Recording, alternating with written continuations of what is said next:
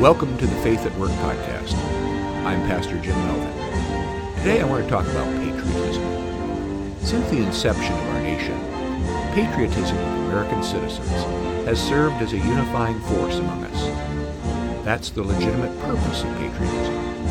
The patriotic spirit has helped us survive wars foreign and domestic. Patriotism helped forge one nation out of a diverse group of colonies. The American flag, with those original colonies represented by 13 stars on a heavenly field of blue and 13 red and white stripes, became the embodiment of an American spirit of unity. The stars have increased in number as the nation grew, but the 13 stripes remain the same to remind us of our origins. And today we recite the following pledge to remind us of our. Pledge allegiance to the flag of the United States of America and to the republic for which it stands, one nation, under God, indivisible, with liberty and justice for all. I used to hate Colin Kaepernick, but probably not for the reason you're imagining. I hated him for his winning performance against the Green Bay Packers in a 2014 game when he threw for 227 yards and was virtually unstoppable when he pulled the ball down and ran. He racked up 98 yards on the ground that day. He made the Packers' defense look foolish. Now, most people who hate Colin Kaepernick, even Wisconsin cheeseheads, have long forgotten that game. Their hatred springs from that day in 2016 when, for the first time, he took a knee to protest pol- police brutality and racism during the singing of the national anthem at a 49ers game.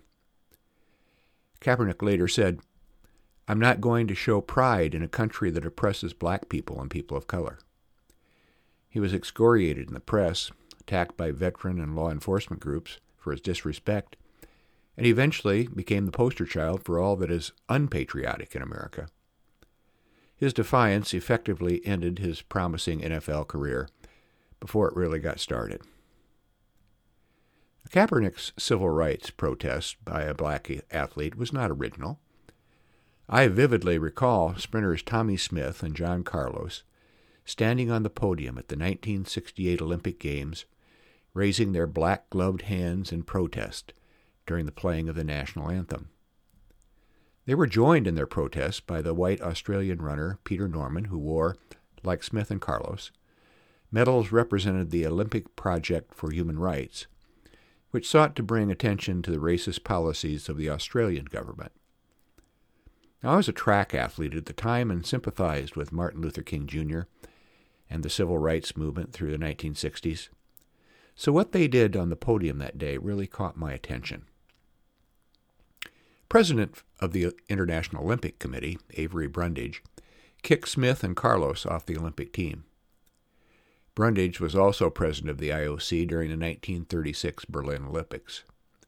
He supported German athletes who performed the Nazi salute during those games.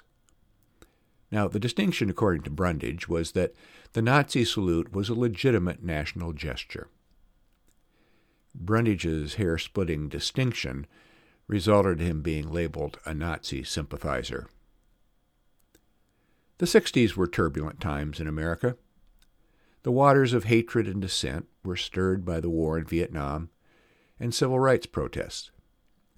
Smith and Carlos were swept up in those turbulent waters. They were lauded by those who supported the civil rights movement, but at the same time they were targets of death threats and hate speech from those who considered them unpatriotic and a danger to the America they loved.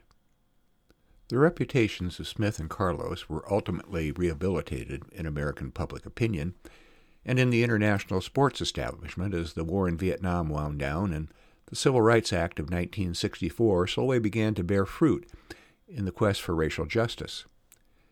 The two athletes both went on to professional football careers and led successful lives. In 2008 at the ESPYs, the pair received the Arthur Ashe Courage Award. A 22 foot tall statue was erected in their honor at San Jose State University, where they'd attended. Years before Colin Kaepernick was born, The beloved Jackie Robinson, the first African American to play Major League Baseball in the modern era, expressed his discontent with the treatment of blacks in our country. Although Robinson was not controversial during his active career as a player, in 1971 he commented that he could no longer sing the national anthem the way that he had 20 years earlier. He said, I know that I'm a black man living in a white world.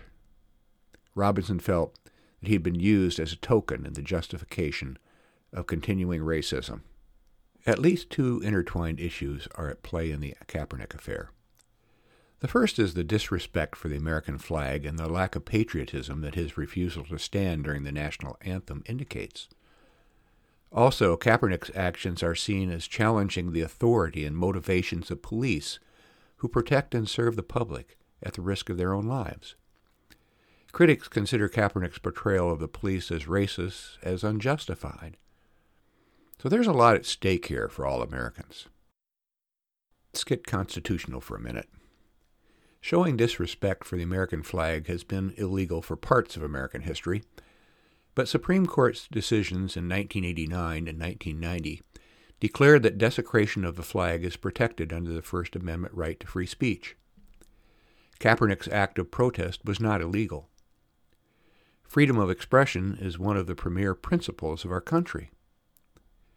I may disagree with what you say, but I will defend to the death your right to say it a quote often attributed to French philosopher Voltaire, is often applied to illustrate the principle of free speech, which the Frenchmen admired in America. Although some Americans still disagree with the Supreme Court's ruling that the flag desecration is protected under the First Amendment, as it stands, Colin Kaepernick did nothing illegal in his pro- protest.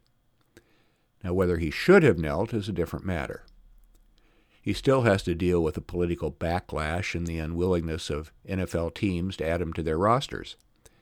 He also has to deal with the adverse public reaction to his charges of racism against the police and white society in general. Kaepernick has made his decision and must deal with the consequences. The question that remains is how we should respond to Kaepernick or any other sports figure when they choose to take a knee or disrespect the flag in other ways. As a Christian, and out of normal human decency, we should not demonize or subject Kaepernick or anyone else to hateful speech. We are within our First Amendment rights to do so, but that does not mean that we should. As I was writing this, I thought I'd coined a word hatriotism to describe the vitriol to which Kaepernick has been subjected. However, when I consulted the Urban Dictionary, I found that somebody had beaten me to it. Hatriotism is defined there as the propaganda of hate disguised as patriotism in order to achieve a vested personal or collective goal.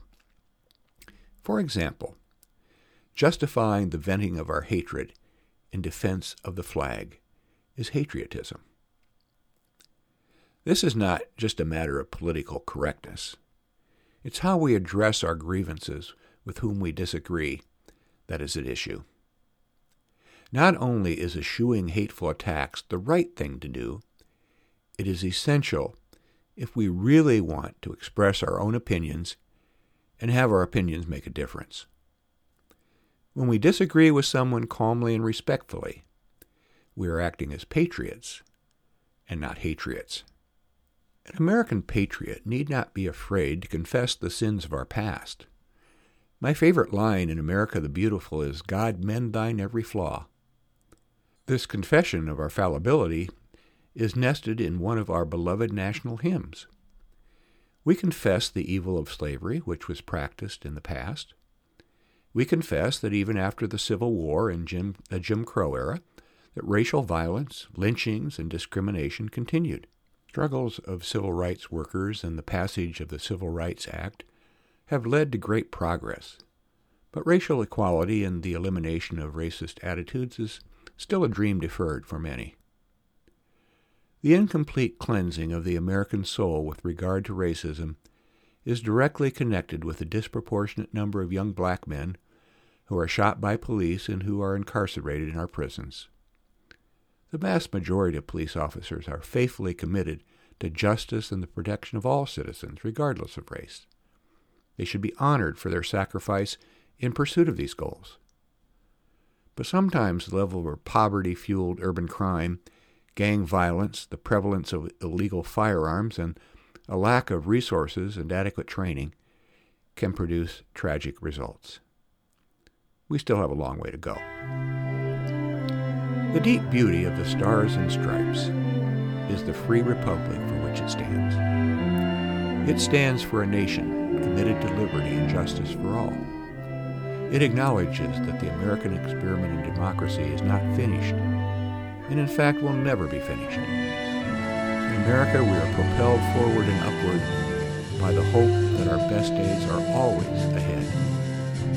And that's why I stand with my hand over my heart flag is raised and say with great passion that often brings tears to my eyes, I pledge allegiance to the flag of the United States of America and to the republic for which it stands, one nation, under God, indivisible, with liberty and justice for all. It is my hope that one day Colin Kaepernick will be able to stand with dignity as an American and do the same. If the proud history of this nation and the character of her people is any indication,